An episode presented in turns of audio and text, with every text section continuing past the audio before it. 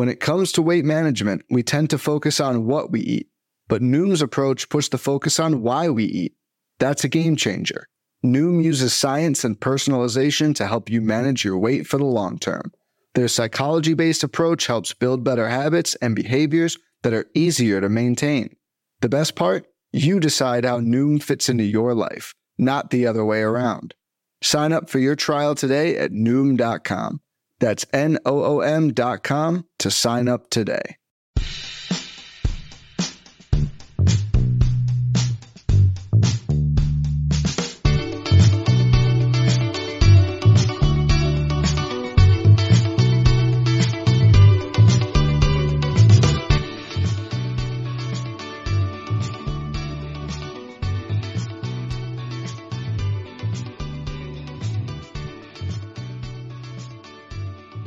Hello, this is On the Farm Podcast. I'm Lamar Gibson. I'm Adam Lawler. We're coming to you as a new season. We're coming with Pitcher List premier podcast for everything minor league, prospect, and dynasty league related. Today, we're talking about FYPD prep, first year player draft preparation, prospects to know, and how to value them. I got to start off with asking you, Adam, have you started any of your FYPDs? Yeah, I got a way too many leagues that I'm in, dynasty related. All of them kind of have a different approach to how we do the minor league drafting. A couple of leagues that I'm in will just basically say, hey, any minor leaguer that's not been drafted or has been cut in the past and is available in this draft. And I got a couple leagues where it's just exclusively first-year players. That's all you can take. So the season has begun, though. I feel like once the calendar turns into the new year, leagues start picking back up, and it's my favorite time of the year, to be honest with you. Absolutely. Same here. I have a couple of drafts I just finished in my home league, our FYPD, a couple weeks ago, and then I'm actually in the middle of a dynasty startup draft right now. So it's going well, and like you said, once that calendar turns, it is a wonderful time of the year. Your dynasty league startup, is it a you do minor leagues and major leagues separately, or you mix them all up together? Yeah, so they want to mix with this particular startup. It's not one that I'm a commissioner of, so I'm just participating. But okay. Can I ask you about that? Yeah. All right, so it's a mix-up. What's your approach to the strategy there? Are you mixing it up and taking some major leaguers, some minor leaguers? Are you taking exclusively major leaguers and punting your minor leaguers because of your knowledge? Yeah, how are you approaching that? Yeah. So something that I learned the hard way from my experience in the home league, and I actually wrote about this in the most recent copy of my newsletter. But some lessons that I learned the hard way was need to have a strategy straight up. I was actually telling somebody this in the Discord earlier today. Need to have a strategy straight up. So if you're going to compete, know that. Let that strategy play out for at least a couple years if you're in the dynasty league, right? If you're going for, hey, I just want to get prospects and I want to build, that's cool too. But again, you want to keep in mind, if you're going that route, the name of the game is still to compete, to win, to develop major league players. You're not, it's not Pokemon. You're not trying to catch all the top 100 prospects. Don't fall down that hole. Because once you fall down that hole, it's really hard to get out of. So in this particular startup, I'm going for the approach of competing. So I'm not grabbing too many top minor leaguers, top prospects early. I'm kind of letting, my league mates take those guys. I'll take the veterans. Hopefully compete, let that run for a couple years. I'll take the non-top 100 guys, some of the pop-ups and guys that I really like that are not high on the list yet. Hope to develop. And then always remember, you can always trade, right? So you don't have to hit everything, especially this league is, I want to say this league is 16 teams. So it's not too deep, not too shallow. So hopefully we're going to be active and you can always package some guys together. So, yeah, I'm going to compete. I'm getting the veterans. I'll wait until I kind of have my roster filled up from the starting standpoint, and then I'll start kind of picking at the minor league. Because I did get Riley Green. I got him early just because he was there. But other than that, I'm going to get the veteran guys. That's my approach here. Okay. All right. That's cool, man. I like that. I like that approach. I have in several dynasty leagues that I started up in the recent past to have gone out of my way to try to break the league. So I will go ahead and be the one guy who zigs when everybody zags. And I will very much attempt to try and pick up as many uber prospects as I can. I started up a league a few years ago with Jesse Roche of Baseball Prospectus and a couple of his buddies. And that's the approach that I took in that league a while back. And I drafted guys like Ronald Acuna, Fernando Tatis, Vlad Guerrero Jr. And that is my team. That is who I'm rolling with now. And it is fun to play now. It is a fun thing to play, but for 2 years, it was a struggle. So I imagine so. If you just say, hey, I got, I just pulled Acuna out and pulled Tatis out and. Yeah. But that you bring up the best point, and that's what I'm saying. You need to have a plan of action. So any first time dynasty people, I would say even with keepers, I've never played keeper specific, but it's obviously the intent tends to be pretty similar. Have a plan, because if you are going to go, just like Adam was saying, if you're going, hey, I'll kind of zig and I'll pick up the Corbin Carrolls and I'll pick up the CJ Abrams types and, top 100, that's cool. That's great. But you got to have the patience, got to let them develop, got to keep an eye on them, what's going on. Because just like Adam was saying, when they hit, it's Christmas in July. But if you don't have that patience, if you're constantly, oh, no, I'm going to try to compete now, I'm going to try to jumpstart a championship run, then you're just kind of running around. You're throwing off your valuations, and it's probably not going to be that fun, because you're not going to be doing much of anything. You're not developing and you're not competing. You're just kind of making a lot of trades, which is something I did. And that's why I said, learn from me, learn from my mistakes. And you could end up in pitfalls with that strategy too. Yep. In that same league, I took Scott Kingery way too early, and that was a disaster. So be real careful with what you do. But so what was the in this league or in your leagues that you've been in lately? When we talk about first-year players and we're talking about first-year player drafts, have you picked up any, or what are you looking at there? Yeah, so what I refer to as my home league, like I said, we just finished having our FYPD, and one thing that I thought was super interesting talking to everybody, and it's a really fun league, is 20-teamer.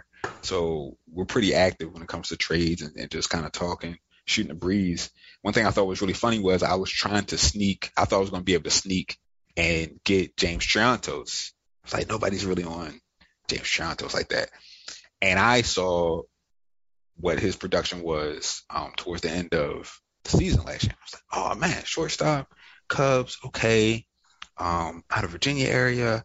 Man, hit tool is amazing. If you look at the hit tool grades and what people are talking about, some people say, oh, maybe he doesn't stick at shortstop because of his arm. Maybe he goes to second, but the guy can hit, kind of gap-to-gap power, good pitch recognition overall. Sometimes a little over-eager, but you see a lot of hit tool guys could get like that, because if I can hit everything, I start to kind of swing at everything because I know I can make contact. But that can be developed and coached through. I liked him. And little by little, as the offseason went on, I started seeing more and more articles popping up about, hey, this is a good, this is kind of a good under radar guy. And I was like, oh, man. And I had a low pick, just, again, bad trades that I made on me. So I had much lower pick than I should have in the first round. And, of course, what happens, my pick comes up and Triantos is already off the board. But I did pick up Colson Montgomery from the White Sox, left-hand hitter. Shortstop, kind of similar situation as Triantos as far as is he going to stick at short. For him, they're thinking, he's going to go to third just because of his size. He has a strong arm. But I like he was my plan B. I like his makeup. Again, power is developing. Hit tool is good and seems to have a, give him a good basis to continue to develop. Has done, did well in the in his previous season and his rookie year, or first professional year, I should say. So, when I'm looking at prospect valuation, when I'm looking at like who who are the guys I'm going after? I kind of split up three areas. I'm looking at past production. I'm looking at what scouts are saying their current skills and ability are. And then I'm kind of weighing that against that future potential for growth. So you, when you talk about current skills and ability, and you're looking at that, right? And you're also looking at past production. What type of stats or what are you looking at specifically when you're scouting somebody to say, hey, okay, this prospect is the real deal, or maybe they're a little undervalued? Yeah. So for me, I'm looking at when I'm talking, so kind of splitting two things, right? Pitchers versus hitters. When I'm and I don't, you know, if Nick Pollock listens to this, he's going to hate it, but I'm a hitter guy. I'm not really a pitcher guy. I know that's kind of blaspheme for Pitcher List, but so sue me. So when I'm looking at hitters, I'm thinking, okay, cool. What are their strikeout and walk rates looking like? Especially if they're in that low A rookie ball, because it goes both. It goes kind of two ways. You see a lot of scouts say, oh, if this guy's in rookie ball, kind of throw out all the stats, right? I don't know if I understand where that comes from, but I don't know if I put full stock into that belief. Because for me, if there's a competitive pitch being thrown, if there's competitive at-bat taking place, the result signifies something. Context matters. Context definitely matters. So not all stats are created even and equal. But I can't just say like, oh, this guy's in, you know, Dominican Summer League, so all the stats don't matter. Well, no, if this guy shows that even at 17, 18 years old, he knows how to take a walk, especially considering that we know the talent level there, you know, pitchers aren't necessarily the most control friendly, but he can see that and he knows, hey, I don't have to swing at everything, but that's good. Obviously, I'm looking at power numbers. If a guy's putting up crazy power numbers, you want to keep an eye on that. But I'm a big hit tool guy. Is this guy going to be able to make contact? Can he go gap to gap? Can he use all fields? And then I want to see video, right? What do the swing mechanics look like? Is there a lot of noise in the stance and in the preload? Is everything kind of very fluid and easy? So that's what I'm looking for. And like I say, that's kind of hitter-wise. Pitcher-wise, I'm still learning a lot about pitching. I'll be honest. I'm learning a lot about when it comes to, you know, pitch shape, pitch mix, just general mechanics, all that sort of stuff. But for me, it's a lot about is the guy a strike thrower? Does he know how to generate swings and misses? And then from there, I'm just kind of watching. But that's the big thing. You gotta watch. If you're not watching in person, watch some video, MILB TV, something. You know, get eyeballs on whoever you're looking at. Because just going off of stat line scouting, that can lead you all sorts of different ways. So that's me. What about you, Adam? Yeah, I do a little bit of that. I think when I talk about buckets and nuance too, just to add on to that, one, I'm looking at player age in respect to the league that they're in. If I have a 24-year-old that's lighting single A on fire, I don't really care as much. I feel like they probably had some issues, and that's why they're still in single A.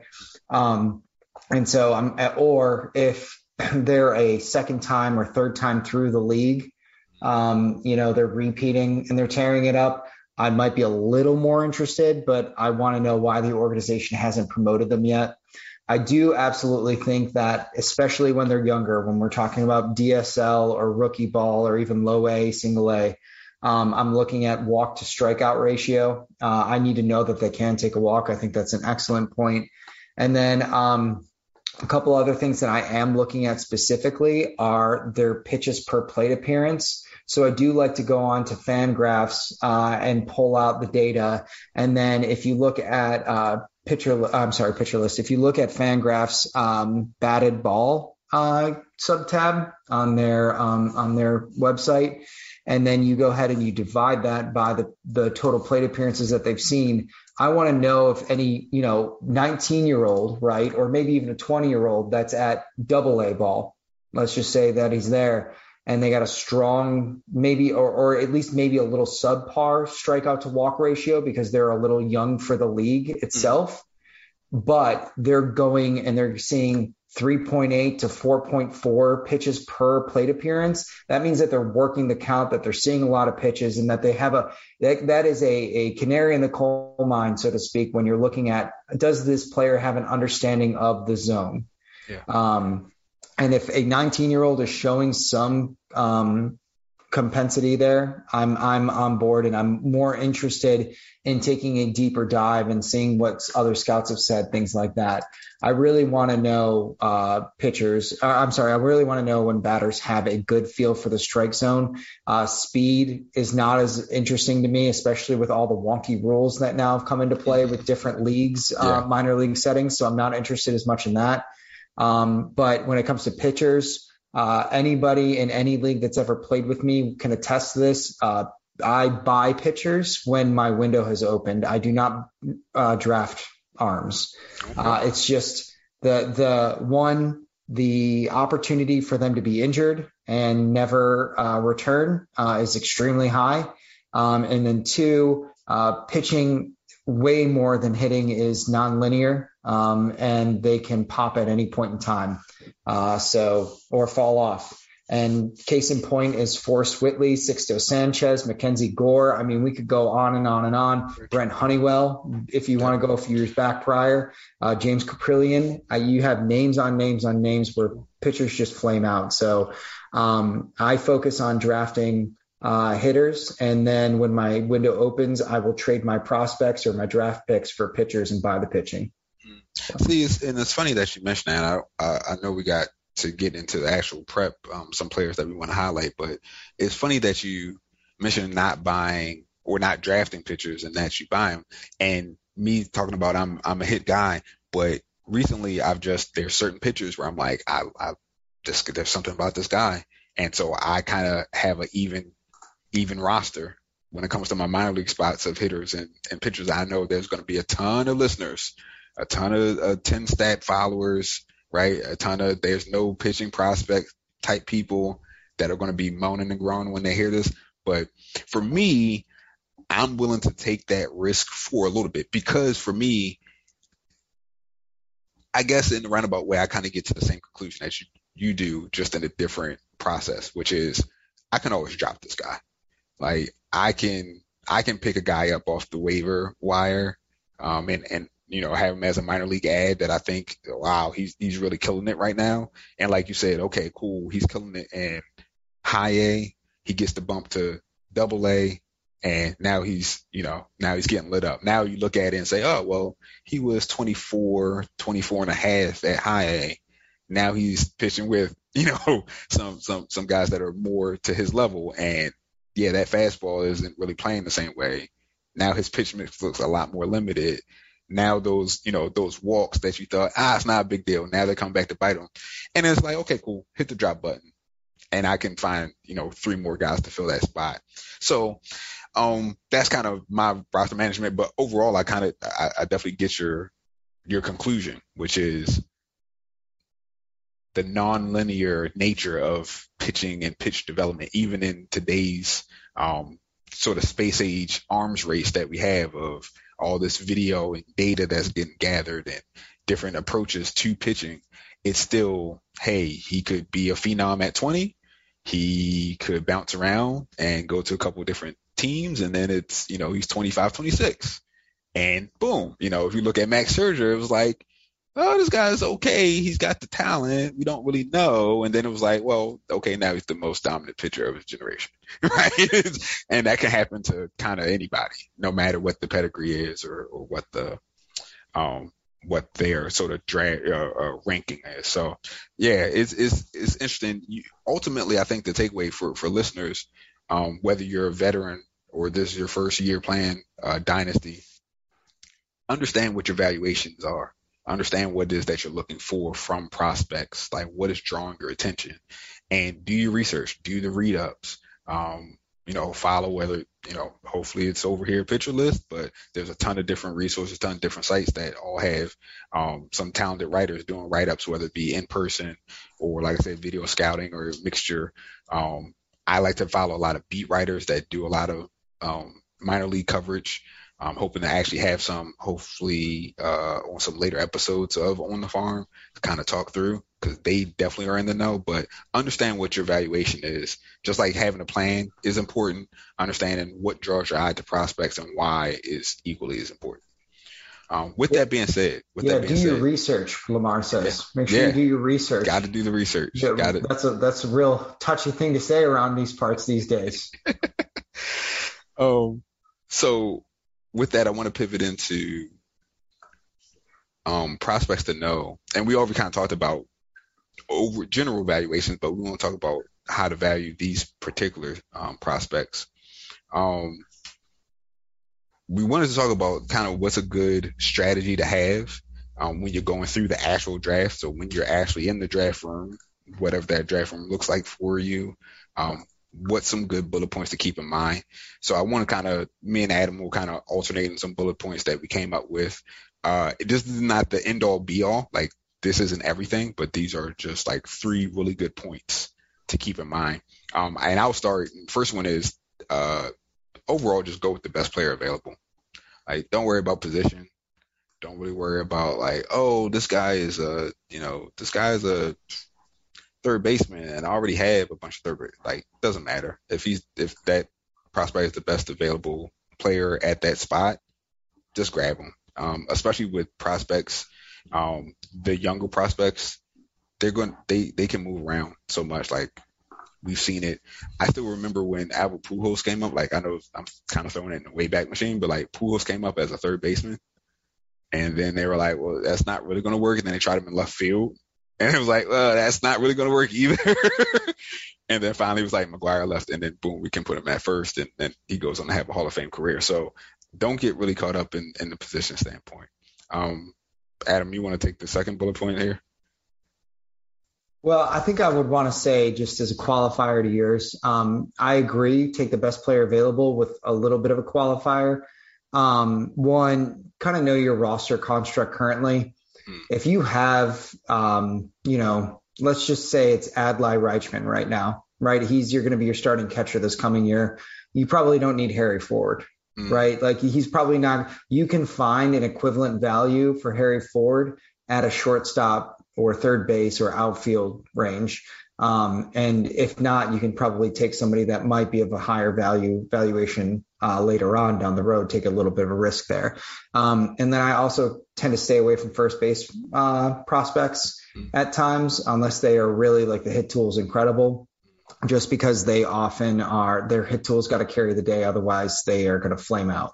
Right. So, well, that's a good point. I think it's interesting, though. It's interesting that you chose Harry Ford as the example there, right? Because that's kind of the question with Ford. It's like, he may not even be a catcher by the time he hits the major league. So it's kind of, I find catchers to be one of those players that are, when they get up to the major leagues, they're going to be focused on defense first anyway, right? And learning the rotation and the staff. So their hit tool is going to be the second thing that comes along, even if they're a very good hitter, which Joey Bart might be a very good example for that. Everybody loved Joey Bart's hit tool, but he came up and he was struggled in that first season. Do I think he's going to continue to struggle? No, but I do think that there is a lot of time learning about what Anthony DeSclafani and Alex Wood and the likes are going to do, right? And learning their pitching recommendations and their pitching preferences. So there's that. So I think the second thing when I talk about, or when I think about strategy regarding drafting and prospects and how to value them, I look at Clubhouse. I look at the actual organization itself. That is a value that I feel like I probably place a little higher on than most other people do at this point. But I do tend to stay away from Angels pitching prospects, because when was the last time the Angels ever developed a pitcher? I end up staying away from, the 31st picked person in the draft. I don't really think about them as much as I might the DSL kid that's coming out of nowhere. So I'm looking at a higher ranking there. So organizations that I'm particularly interested in at this time, Seattle, San Diego, San Francisco, I feel like they have a pedigree now that really shows that they can handle it and really grow players. think Miami's got some really interesting things going on as well. And then obviously you always have New York. If you want to fall back on something, the New York hype machine, even if the prospect isn't that good, will hype them up to be better than they actually are. So I will fall back on a New York hype machine any day of the week if I'm trying to flip players. So yeah, that second point, I guess, in summation is the organizational construct and the player development behind that organization. Yeah, that's why we avoid all Rockies prospects, right? Well, except for the hitters. Well, but also yes. Yes, I was going to say, but even still, yes. Yeah. I was looking at Sam Hilliard's page the other day and just getting angry on his behalf. Like, why didn't they promote him like 3-4 years prior? Why did they wait till he was 27? But Ryan Al-Tapia. Because they needed, the past 3 years of Tapia. Tapia is a guy, and I say this with all due respect because he's a major league player, and I most definitely am not, but I watch him play, and I'm just like, how did you make it? Right. How do you continue to be in your position? But yeah, it's like we'll take Tapia, but we'll let somebody like Sam Hilliard languish for years, and then when we do pull him up, it's like, well, he's kind of maxed out, so well. So, anyways, that's a really good point. Know the organization. Organization is big. And then just to finish up, so we can actually get into some players. You want to understand the draft pool. So if you're in a first year player draft, understand what that pool looks like for that year. This particular year, it seems to be pretty top heavy. There's some guys. I'm not saying there's not. But if you look at what's being written about for next year, the 2023 draft and guys that will be eligible for that FYPD, that looks to be a potentially bonkers type of year. There's just a lot of talent top to bottom. So know what your draft pool is, so that you can understand, generally speaking, what I found, and I've seen this conversation play out with some league mates and other people. The further you kind of get from that top 10, that's sort of like, if you think about the NBA lottery, just to switch sports for a second, the further you get out of that like top 10, top 12 space, especially in the first round, the value starts to diminish kind of quickly as far as who it is that you're going to get and how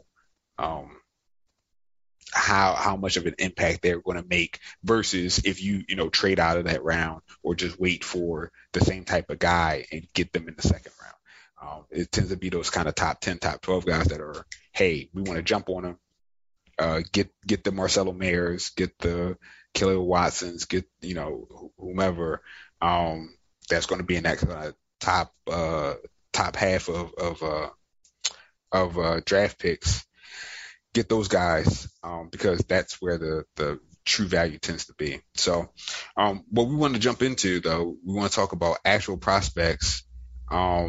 We have a mixture. So we have some domestic guys. We have some international signees. Now that J-15, I guess not J-2 anymore, J-15 has passed at the time of this recording.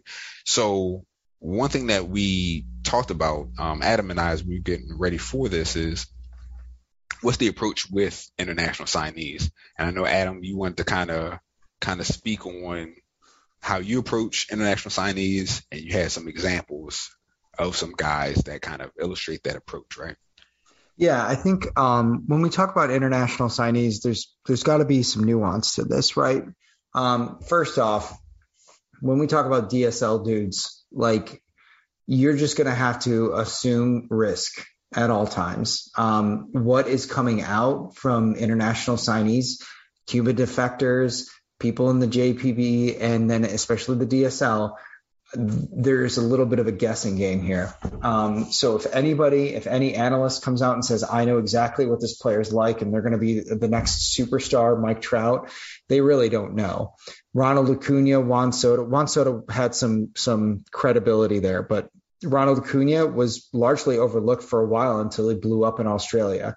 So you're going to have to just sit back and assume that I kind of come back to this idea of the organization. If they have a history of developing international signees, those are the names that I'm looking at, and I'm more interested in than the other teams that may be taking a guess here. There's some interesting work being done on other websites about Venezuelan prospects. You're going to know that Venezuela is an incredibly difficult country, and both socioeconomically and then recruiting wise, that make it so that there are some teams that won't even go in there and recruit anymore or scout. So when it comes to international signees, you got to kind of look at where you are with your team. If I am the worst team in my dynasty league right now, I'm not going heavy on international signees. I don't need to do that. I'm going to probably take somebody with a little more of a track record that I know what I'm doing. And even if they're not going to be the next superstar, there's going to be a nice high floor with them, or at least make that assumption that there's going to be a higher floor than the hot name that's coming out of the DSL this year. However, on the flip side, if I am a team that's competitive, if I've been in the top three every single year and I got some back end picks, and I just don't like some of the first year players that are coming off the board right now that are domestic products, so to speak, I might go ahead and take on an 18, 19 year old and with a higher floor, because I'm going to chase that floor.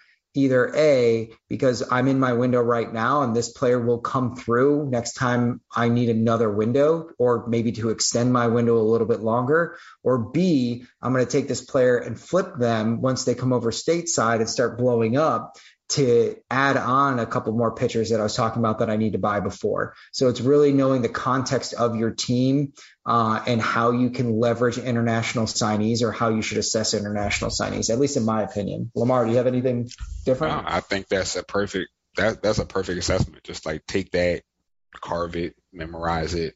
You talked about knowing organizations and due to have recent history. So I'm thinking about, I'm an Orioles fan. So, you know, take that for whatever it is. But, you know, a lot has been made about the fact that they're building from scratch, essentially, their international pipeline, because it was non-existent under the previous GM, under the Duquette administration, so to speak.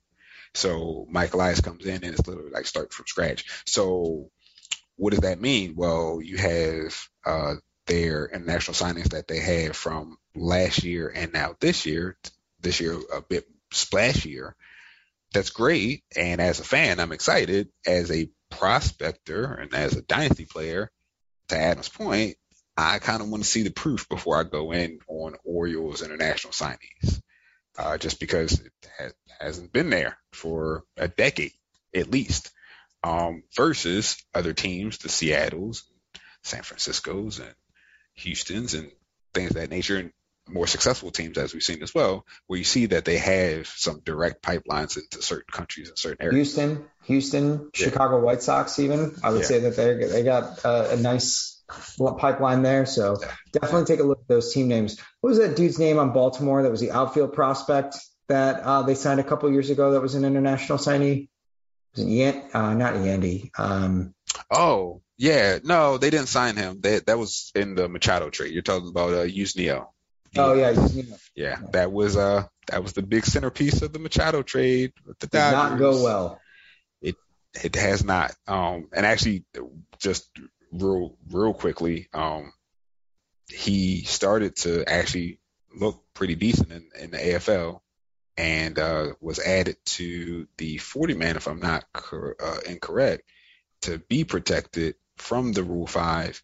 And I believe he then suffered an injury sometime before the AFL season ended. So I stand for DJ Stewart.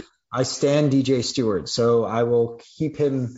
You know, I want DJ Stewart to get a full 600 plate appearances this year. Well, DJ's kind of in the same boat. He has to stay healthy to get a full 600. So, but big, we don't want to go on an Orioles tangent. We can save that for a whole nother episode or offline, because I'm sure non-Orioles people don't care. But anyways. Well, Lamar, hey, do you want to take a break here before we jump into the names? Yeah, it took the words right out of my mouth. So we're going to go pay bills, and then we'll be back with some first-year players to talk about.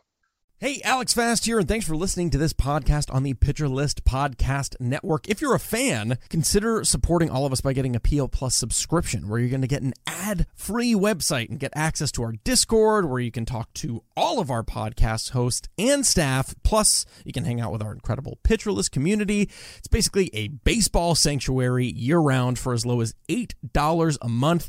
You can sign up at pitcherlist.com/plus, and you're going to get your first month free with promo code podcast. Also, don't forget to check out everything else we do as well, from YouTube videos, live streams, newsletters, off-season articles, TikToks, breakdowns, over 15 baseball podcasts on our network. We can't stop talking about baseball even during the off-season. So sign up for PL Plus today at pitcherlist.com/plus and use promo code podcast to get your first month free.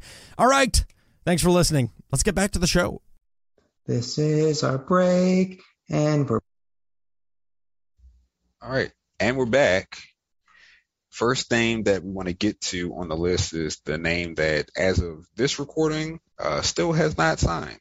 We hear rumors about him all the time, and that's Mr. Seiya Suzuki.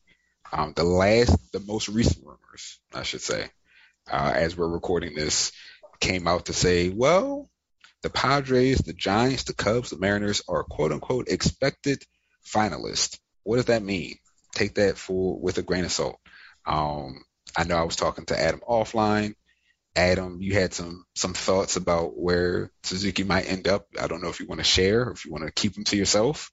I mean, my suspicion is that he's going to end up on the West Coast. I don't know why he would go East. I mean, there has been a history, but it has not been a recent history of some big names going to, and I'm talking about Asian exports, going to Boston. But it hasn't been for a while. So my guess is that if San Francisco's sniffing around and Seattle sniffing around, then those would probably be the two names that I would keep an eye on. Yeah, makes sense. Padres sniffing around. We got Ha-seong Kim. Maybe they want to double dip and, you know, they had Kim, and now they want to get Suzuki. That would be interesting. Yeah, Red Sox were kind of the big – I don't want to say front runner because we really don't know with any of this, but Red Sox were the big team being connected to Suzuki very early on, to just kind of tease out what Adam was talking about. But, yeah, now we have this most recent report. Maybe by the time you're listening to this, maybe it's signed. We don't know. We'll see. But let's talk about wherever he signs. Let's talk about the player that Suzuki is and how you should be thinking about him going into your draft. Yeah, I mean, I think that Suzuki's probably he's entering the prime of his career, right? So if we're talking about aging curves and we think about dynasty perspective, you know, being 20, he's 28, I think, 27, 28, 27, getting ready. I think he'll turn 28 this year. You know, he's entering the prime of his career. So let's just start off with that. I know that there's going to be some people that want to say that he's like Shogo Akiyama or Yoshi Tsutsugo or whatever, Ha-seong Kim. There's been some burnout here with dynasty players investing in international products, right? Obviously, he's not going to be Shohei Ohtani, but he will be much better than these other players that are coming through that are a little bit past their prime. But, you know, I'm not going to apologize for Shogo Akiyama, but I feel like he's gotten a bad deal.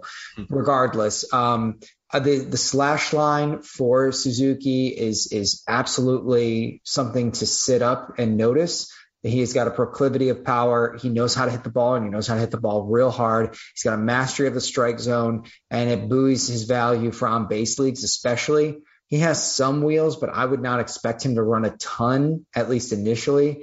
And if he winds up stateside, the team that signs him is probably going to have the financial investment to start him day one. So it's not going to be one of these situations where they're going to say, oh, well, he needs to be seasoned or he's going to start off on the bench and ease his way in. No, he will start immediately. So he is absolutely a name that if you are looking for an immediate payoff, you are not a patient player. Suzuki's your number one with a bullet. Outside of, you know, some of these other prospects that are coming up this year, I think that Suzuki's obviously available in your first year player draft. He's the guy to go for. Really great walk rates, really great power rates. and entering the prime of his career. So let's go for it. Yeah. Sounds good. Sounds good. Yeah, I think the burnout definitely is real from just reading online in the Discord servers that are out there that I'm a part of. It's a lot of like, oh, yeah, I'm letting them pass. I'm not taking them.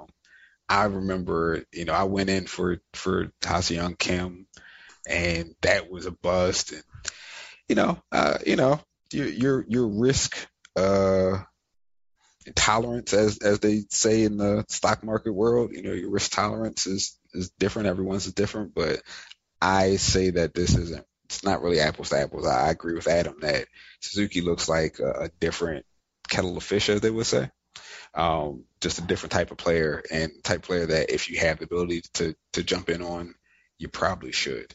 And I think, again, to link everything in, roster construction is important, right? If you're in that, hey, I'm missing one piece, I just need one more bat. It's not really a big trade that I can pull off. Who can I get? Anybody from the draft, but I don't want to wait. That, boom, he's ready made, right? Out the can. If you can try to trade up, maybe draft pick wise, that might be the bat that you're looking for. And then if you're in that rebuild, or if it's a dynasty startup and you're building fresh and you're, looking at just going prospect heavy, still somebody that you want to take interest in, simply because while he's in the prime, so his window doesn't necessarily match up with the teenagers or the young guys that you might have on the roster, it's going to be very valuable, right? And all it takes is for him to get on a heater, right? If he comes in, and this is obviously, again, as we're recording, we're still in lockout, but this is assuming that we start the season, somewhat on time. He starts off April into May, and he looks good. People are going to be banging down your door, and you hold the trump card, right? You hold all the cards on when you could deal him and what you could get for him.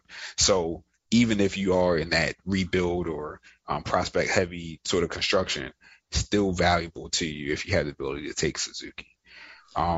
His career slash line is 309, 402, 943 with 189 home runs and 621 RBIs. Like the dude can hit. He can flat out hit. And last year for MPB, he hit 138 home runs and 88 RBIs in 130 games. So he's got power, and he hits from the right side of the plate. Hey, if he ends up with Boston, that short field out there, I'm interested. And I would take him quick. And the AL East, where he gets to hit in a bunch of bang boxes. Yep. So, yeah, I agree. And you want to talk about another guy that's maybe a first-year player guy, and that's Marcelo Mayer. Mayer. Yeah, you always like to put Mayor. Yeah, it's Mayer, but I like how you like to put the Mayor. Yeah. It's nice. I don't know what that is. So what should I know about him, and why is he better than Seiya Suzuki? Well, that's saying something. Is he better than Suzuki? I don't. No, that's what you said. You said he's better. Go ahead. No. Just own it. You said he's way better. No, actually, if you want to be factual, you actually said that. I have the recording. But with that being said, what I like about Mayer is I like the makeup, and I like the sort of consensus around him. So there was sort of triumvirate, or I guess maybe a quartet of shortstops in this past draft, and guys that would be eligible for your first year draft. And it seemed like no matter what, Mayer, his hit tool, the defense, no concerns about him having to move off of shortstop. And shortstop, obviously, you should know. If you don't, then let us clue you in. Shortstop being one of the very valuable positions, both in real life, but also from a dynasty standpoint, just because shortstops, especially young prospect shortstops, if they are athletic enough to man that position, even if they do move, like we talked about earlier, they have the athleticism where you're not necessarily worried about them getting plugged at a first base or being a plotter like a catcher. They can be dynamic enough to go to second, third, go to the outfield. So still be every day at get everyday at-bats, even if they're not in that shortstop position as they develop up through the levels. So with Mayer, no concerns there. So he's going to be very valuable to you being an everyday player at short. Like I said, the hit tool is there.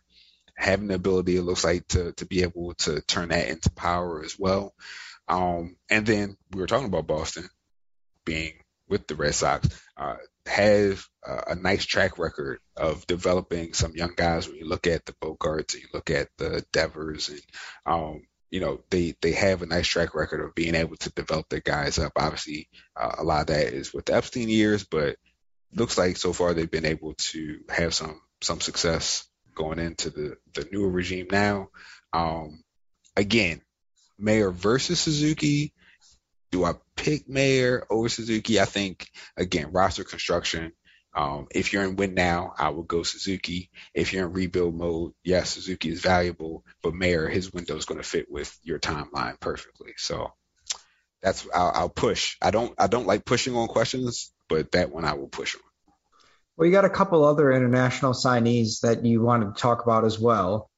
And I feel like we would do a disservice if we did not hit up these players, at least briefly, to let the people know that not only do you like Marcelo Mayer way more than Seiya Suzuki, but you also like Roderick Arias and Cristhian Vaquero a lot more.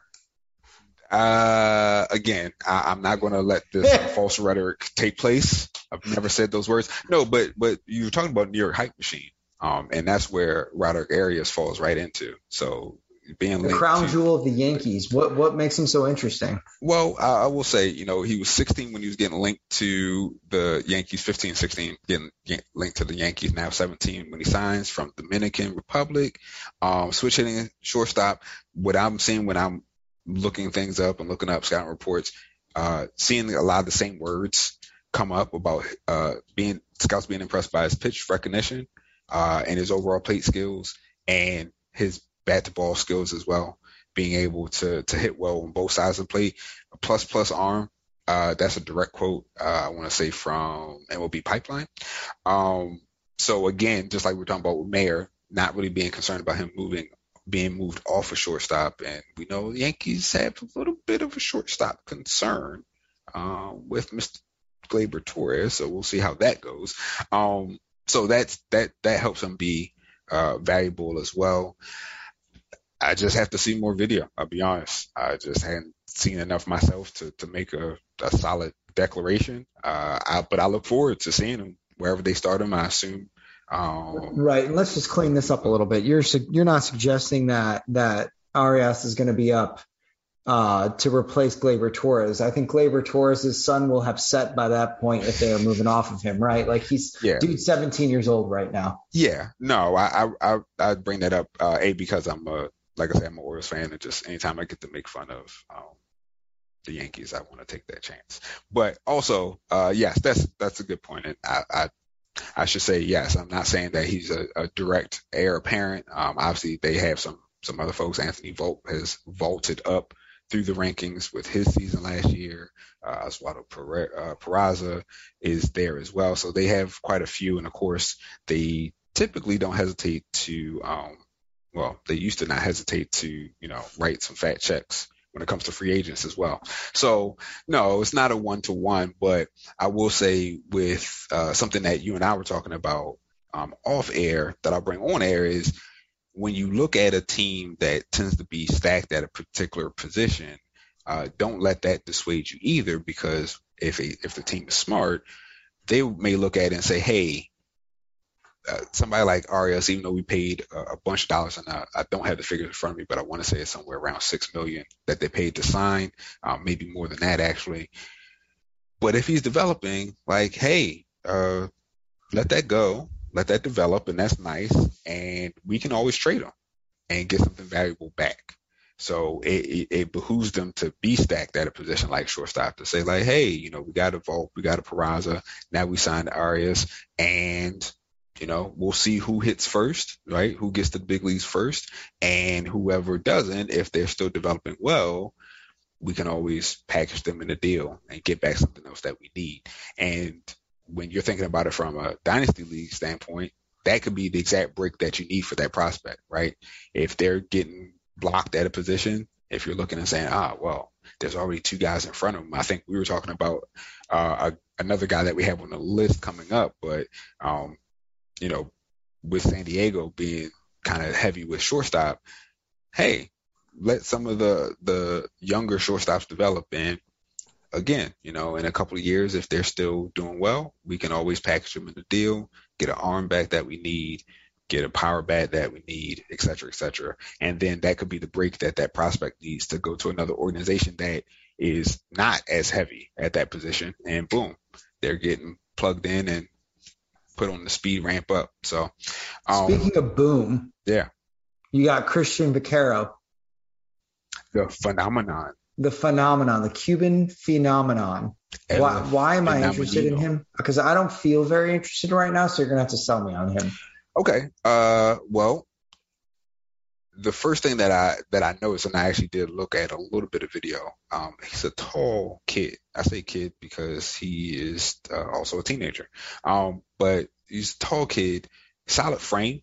So I'm not too concerned about, again, him getting moved off the position, him gaining a whole bunch of weight or a whole bunch of muscle, I should say, that would make him have to get moved. Right now he's an outfielder, mostly center field, and it seems like he has the foot speed and the first step to maintain being in center field. Seems to have a pretty good arm, so if they did need to move him to right, they could. By the way, Vaquero signed with the Nationals just so we can keep teams and players together. He's a lefty to start. Research, it looks like the reports are saying that after he left Cuba, after he defected out of Cuba, he picked up switch hitting. So he's formerly left hand only. Now he's hitting also from the right side. I didn't see a bunch of swings from the right side, so I can't speak on it, but the left hand swing looks good. One thing that I like to look at when I'm looking at young guys, again, hitting, looking at the swing mechanics, is there a lot of noise? Don't see a lot of noise with him. Pretty quiet, pretty easy and fluid. Some easy power, what I like to call easy power, which is power to all fields without it being a high effort swing. Not that high effort swings are bad, but if a guy can take a ball deep, going to center or going to right center, even as a lefty hitter, and it looks easy, right? I'm not making the comparison. I'm using this as an example, but we all know Ken Griffey Jr.'s swing. That's easy power, right? It's fluid. It's smooth. It never looks like he's trying to put a whole lot into it, but the ball is going to carry. That's an example. Not saying Vaquero is Ken Griffey, because I know that's what Adam's going to try to make it seem like I'm saying. But he does have an easy power swing. The ball flies. So it does look like it's a little bit more power over hit tool right now. But again, super young, so that hit tool could definitely develop. And it'll be very interesting to see in a few years an outfield with him and Mr. Juan Soto still running around out there. That could be very, very dangerous to NL East teams. Nice. Okay, so Ken Griffey Jr. That's what I got. I gotta stop saying. I gotta stop saying words to you, Adam. Oh man. So let me ask you this for real though. If you had to pick right now, right, you had to pick one player to take, and they were one in right there for you. Yeah. If you were to take Roderick Arias or Cristhian Vaquero, which one would you go with right now? Right now, I'd probably go with Vaquero, and it would be tight. It would be tight, but I would go with Vaquero just because, again, the switching, and you actually brought up this point again as we're prepping for the show. We were talking about this off air. But you brought up the point of like, well, new to switch hitting. We'll see kind of how much that sticks. There's a good chance that he just, goes back to being lefty only, which is completely fair. For me, just seeing that lefty swing, seeing how, again, his size, how tall he is, it's just something about that combination and being able to stick in center field as well. Right now, I'm saying Vaquero. You ask me in a month's time, it could easily be Arias. Okay. All right, cool. All right, yeah. So I'm going to put a pin in this and then come back to you in about a month or two. Yeah. Where you're at. Let's do that. You had a duo of players. Now, these guys aren't first-year players, but we did want to bring them in because we're talking about international signees. So that's right. I want to use them as kind of examples about your points about how you value international signees. So who are the two guys that you want to talk about? Yeah, I think so. The first guy I want to talk about, and this is a point that I overlooked earlier when we talk about international signees, is I also look at the money. You know, where are teams investing? Not only which team is going after this player, and how much are they investing in this player? And so I'm going to start off with Victor Acosta. And the reason that I'm bringing him up is that he is a 17-year-old Dominican who signed for $1.8 million out of the J2 a couple of years ago. Or I guess actually he just signed this year, didn't he? Now that I'm thinking about it. So he's still like just an incredible player. And when, again, I think about organizations, so let's take a step back and talk about San Diego. San Diego's track record over the last couple of years has produced guys like Luis Patino, Gabriel Arias, and Emmanuel Clase. So like we're talking about like really, really strong players, MLB contributors now, or getting ready to be MLB contributors, incredible track records. And so 2021, the Padres go out, they sign Acosta to $1.8 million, and he's, in my opinion, probably the best of the bunch. He's a switch hitter. All the reports have said that he's a true shortstop, which means that he has a preternatural talent to go out there and stick in the field at a very athletic position. And so if I'm talking and I'm thinking about players, right, now I've had a couple boxes checked for me when it comes to international signee. Great organization with a good track record, big money signed to this player, and the defensive approach, right, is something that is being discussed, which is he's a true shortstop with a natural athletic play. So if he's going to be a switch hitter and he's going to have all of those boxes checked, I'm very interested already. He's got a lot of really, really nice speed. The DSL approach in those 34 games that he played, he had a 296, 435, 478 slash line with a few homers chipped in and the 21 stolen bases. So again, and Lamar said this before, we take those numbers with a grain of salt, just because we know that the players there are like really aggressive, and also the pace of play is, or I'm sorry, the ability of play there is a little bit less than what it would be for rookie ball. So he's produced though. So I'm very interested in him. Again, an incredible group. Do I think that he could stick at shortstop? Boy, I'd like to, but you know, Fernando Tatis is there, and then they got CJ Abrams coming up. Like there are players there that could block him easily. But let's just go ahead and pencil him in as a player for interest in maybe the next, I wouldn't say 2 years, but maybe 3 years down the road. And so in those leagues or in those teams where I have a back end pick, and I might be in that second round, Acosta is a guy that I'm interested in already. So there's that. Yeah. I don't have much to add there. Other than I actually have Acosta rostered in my home league. So I'm happy to see him on the rundown here. In a positive note. And he's a perfect example of exactly what we were just previously talking about with Arias, right? Like Adam was pointing out, blocked currently, but he's still a few years off anyway. So who knows what happens in another couple of years, right? What happens with Machado, dude? They already are moving Tatis, you know, kind of in the outfield to protect him. Do they move Abrams up? And then does Abrams get moved over to take over from Machado? Because who knows what happens with him and his contract? Because I just saw that Machado's 29, which boggles my mind that he's 29 years old already. You know, all sorts of things can happen in the next 3 years. Or, like we were just discussing, maybe everything stays status quo and they say, cool, Victor Acosta, he's now a top 100 prospect in 2 or 3 years' time, and we got a bunch of teams banging down our doors that wants this guy, and now we can deal him to get that pitcher that we need to finally beat the Dodgers and the Giants and finally make our way through the playoffs to compete for a championship. So who knows, but definitely a guy that I would suggest. You know, you don't have to go out of your way. You don't have to move heaven and earth to get, but if he's available on the wire as a free ad, if he's available, if you're already doing the trade with somebody that rosters him, might be somebody that you should say like, hey, why don't you throw Acosta in? Let me just grab this Acosta guy from you. Always look for those add-ins when it comes to especially the teenage prospects, the DSO type guys. Those tend to be for certain types of managers not very valuable. They're just not looked at as being as valuable as your, you know, your A ball, your low A, high A type of guys. And sometimes you can be like, hey, just throw them in for free. And who knows? That might end up being the crown jewel of the whole thing.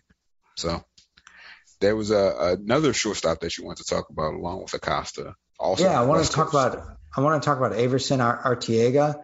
So that's another dude when, again, thinking about the boxes that need to be checked.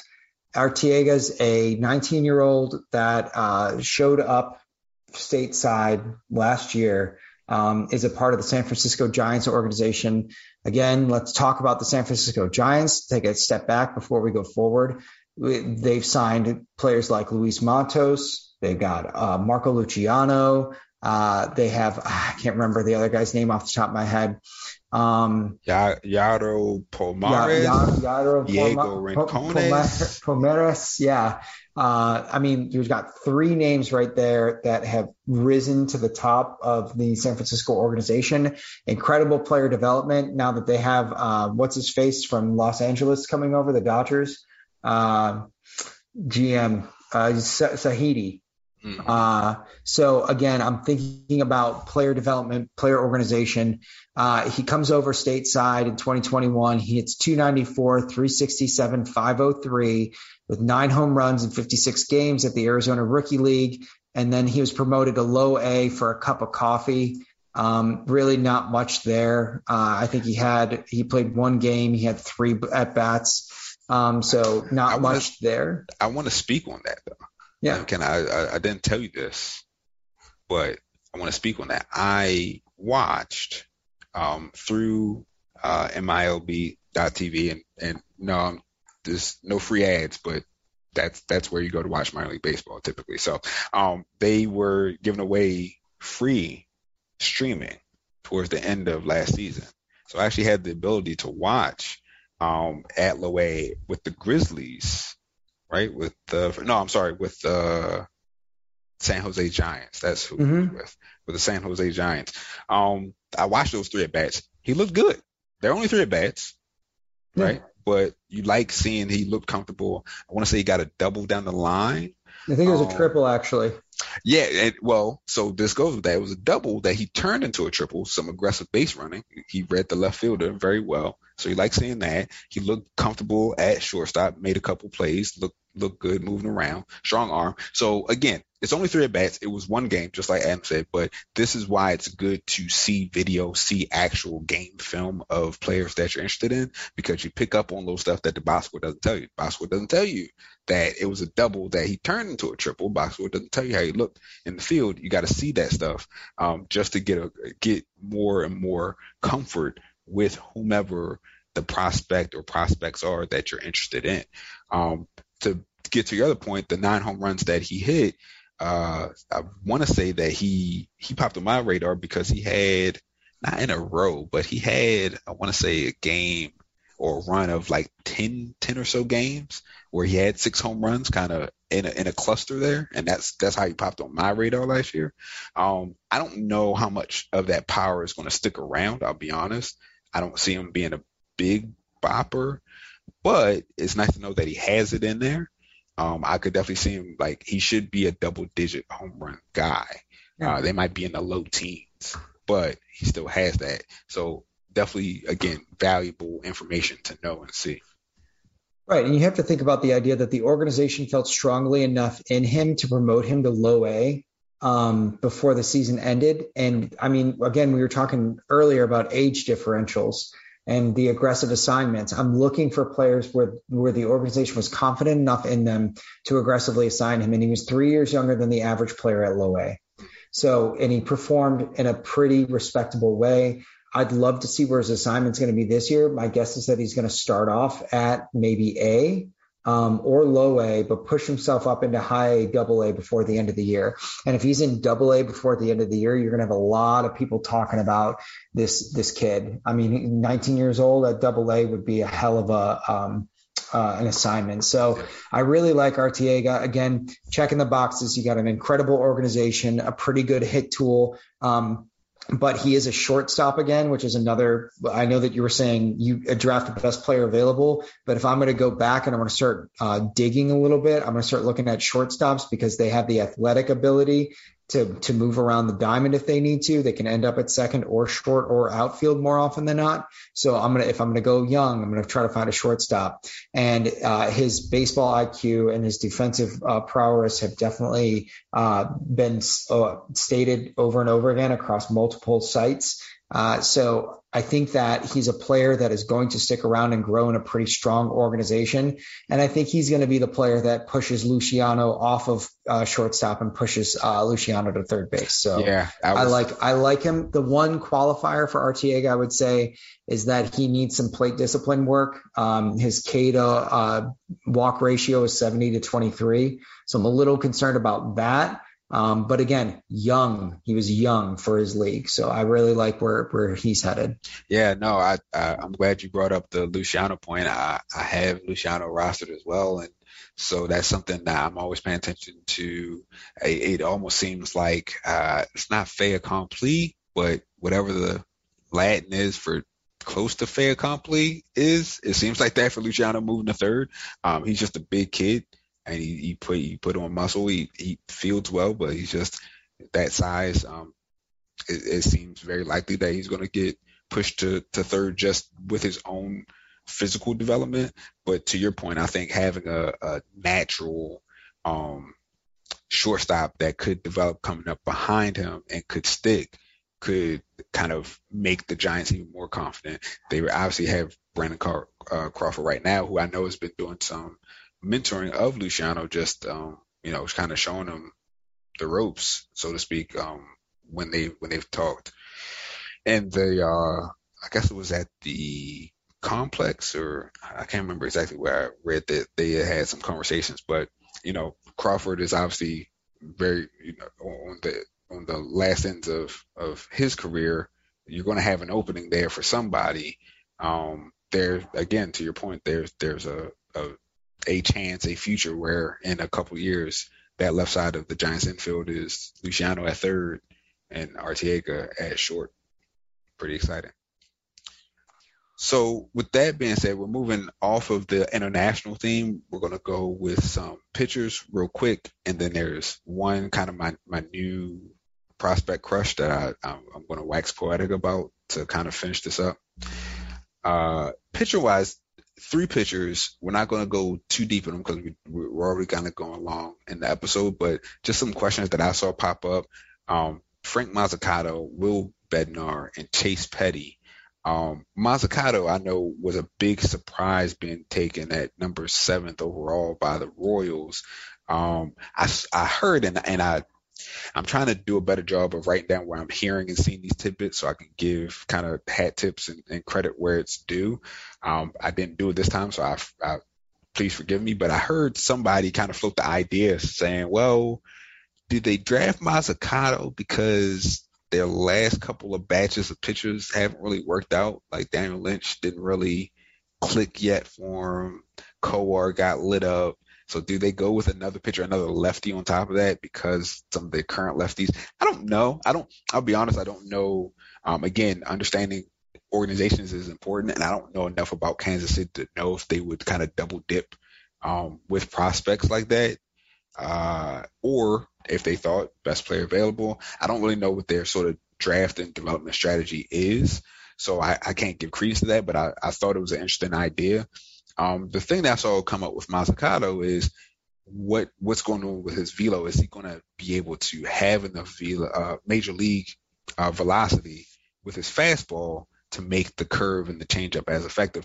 And I don't know. Again, this is kind of more a question than an answer or than a review, but something if you are sniffing around Mazzucato or if you do have him already on your roster, something that you may want to look into. If you don't feel confident, maybe you want to pull off a swap. If you're looking at them in first year player draft, that's going on, or you're doing your prep right now. If you're a big velo person, maybe you want to let Mazzucato pass. But just something to be in mind is it's a question that is out there. Also talking about another AL Central team with the Twins, Chase Petty. I know I'm starting to see him be talked about a lot more. I still have to be honest. I have to do my due diligence. I know he got picked up late in my FYPD that I already had. It seems like the stuff plays up. The concern is his size. And we all know, especially with the prevalence of Tommy John and other sort of related arm and elbow and shoulder surgeries with pitchers, and especially young pitchers, size continues to be a concern, right? Is a guy that's on the small end going to be able to maintain high velocity without breaking down? And then assuming he does break down, what does that look like coming back? So you see smaller guys like a Tristan McKenzie and the like. That's still a question that he's looking to kind of answer for good is, can he maintain that velocity without it breaking him down? I know that a lot of people look at Tim Lincecum and kind of think about with his size and how hard he was throwing and as nasty as his stuff was, it couldn't really maintain over time as we would have liked to. So with Chase Petty, that seems to be a big question that is out there for him. With Will Bednar, hero of the College World Series, I was actually looking at, and again, I'll be honest, pitchers, I'm still learning a lot, so I'm kind of looking him up, and I'll be honest as well, college blind spot for me right now. I'm looking to resolve that with the start of this new college series season. So I'm looking to try to be more attuned to college baseball to be a better prospector. But looking at what Bednar did in the College World Series in the past, I'm starting to wonder, maybe is he actually kind of underrated? Again, with the Giants, Adam, talking about organization development and success, the Giants have a lot of young, talented arms in their system that I'm excited to see, and Bednar is yet another one of them. So you might actually be able to get some value with Bednar maybe slipping through, not being as high on everybody's list as he may have been a few months prior. So maybe that's a pitcher that you want to attack. So just, again, just three pitchers that I want to kind of highlight, some questions, some pluses and minuses about before moving into, like I said, new prospect crush. And I want to make sure I got the name correct. Juan Bin Cho. I kept having this flip-flopped. I kept putting the Cho in front of Juan Bin because technically I guess that's how it is. But anyways, Juan Bin Cho, 18-year-old from South Korea, signed internationally with St. Louis. You may have seen him because of his dog. If you're a dog person, his dog seemed to be a hit on social media.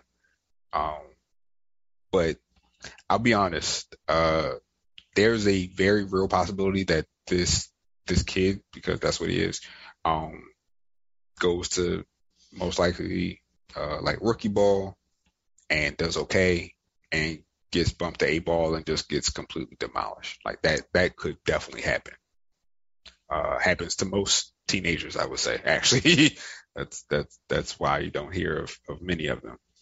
But watching this kid, there is some game film from him in high school. There is a lot of workout video that's available as well. There's a lot of things that I like. I got to be honest, Adam. I don't know if you know much or seen this kid at all, but you see he's a big guy, 6'3", 6'4". The weight, I've seen some different weights listed, and I'll be honest, if you watch his the developmental videos that are out there, I actually think he has his own YouTube channel, or it's a channel in his name. But if you look at the timestamps of late 2021 and then the most recent ones in 2022, you can see he's adding muscle. So I've seen anywhere from like 190 to like 210 for this kid. But you can see he's a muscular kid. Good arm. He's an outfielder, mostly right field. Has very good arm. Left-handed bat. I love the swing mechanics he had. If you're familiar with many, not necessarily all, but many Asian ball players kind of tend to have the big leg kick, hands in their stance, hands extended away from the body, kind of parallel. So if you think about Ichiro, even Shohei, Hideki Matsui, they all have kind of different iterations of that sort of stance and load. This kid, they already have the bat tilted, so it's not straight up and down. So he's getting more hip and arm or hip and hand separation to build that power.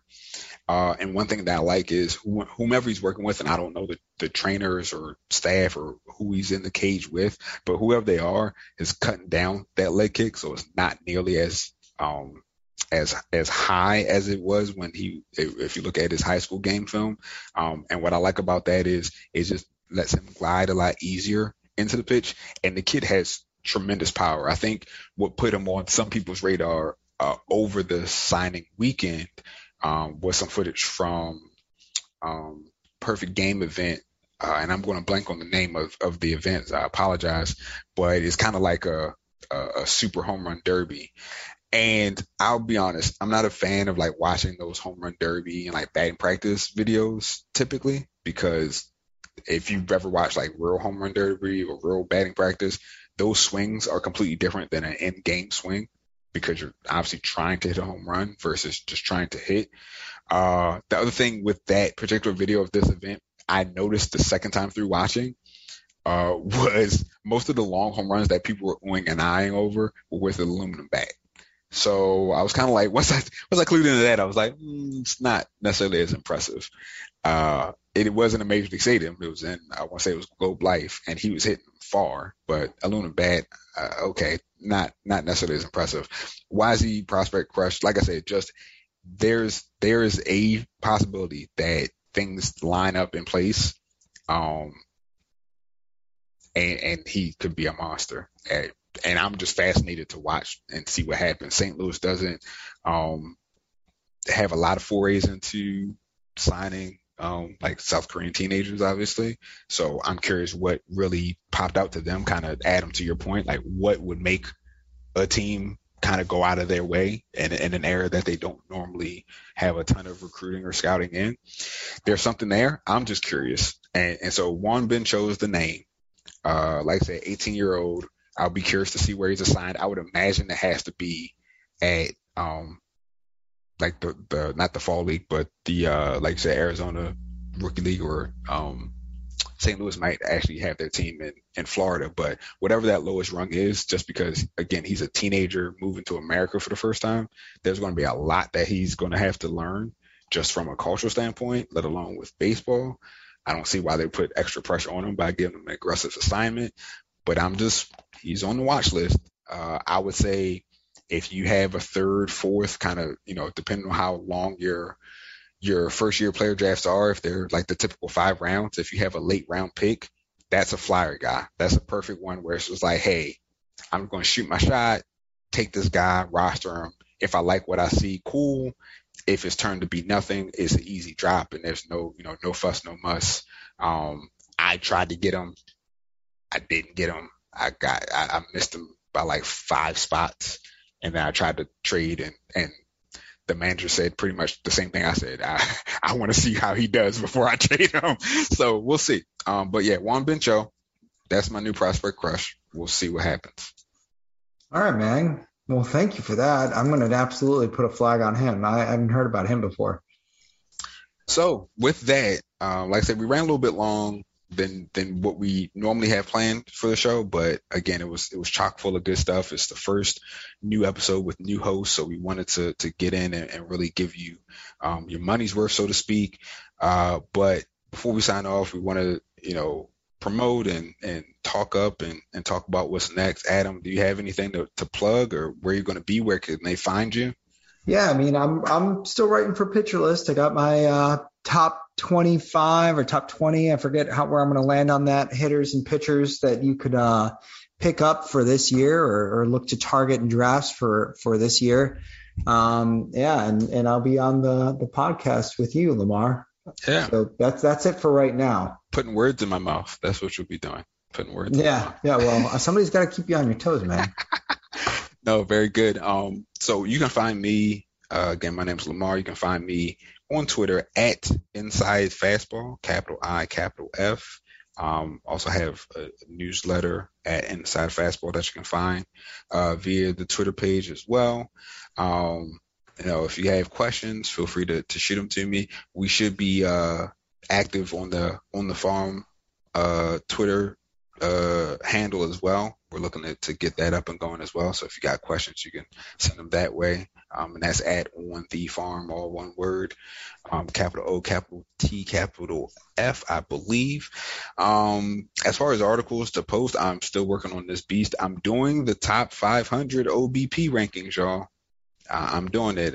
It may actually be published by the time you're listening to this. If not, it will be shortly around the same time that you're listening to this. So I'm ready to make everybody very angry by not ranking their players where they think they should be ranked. Well, they can bother you on Twitter at what's the Twitter handle again? Twitter handle is at Inside Fastball. That's right. Don't bother me. Don't you can find me on Twitter at the Statcast era, but don't come at me. All right. I will be happy if you want to message me. I'll be happy to put words in Lamar's mouth for you about how the rankings were mixed up. But you come at Lamar. Lamar's an awesome follow, so make sure you get out there. I appreciate it. So with that being said, next episode, we hopefully, I'm not going to give too much away, but hopefully we'll have a special guest. Looking to have a few guests as we start to get into the minor league season. And who knows, by the next episode, maybe we won't be in a lockout. Who knows? The nice thing is with prospecting, the minor league season should be taking place regardless because minor leaguers aren't represented by the union. So with that being said, again, that's Adam. I'm Lamar. We really appreciate you listening, and we hope to be talking to you again soon. Take care. Bye, Trevor.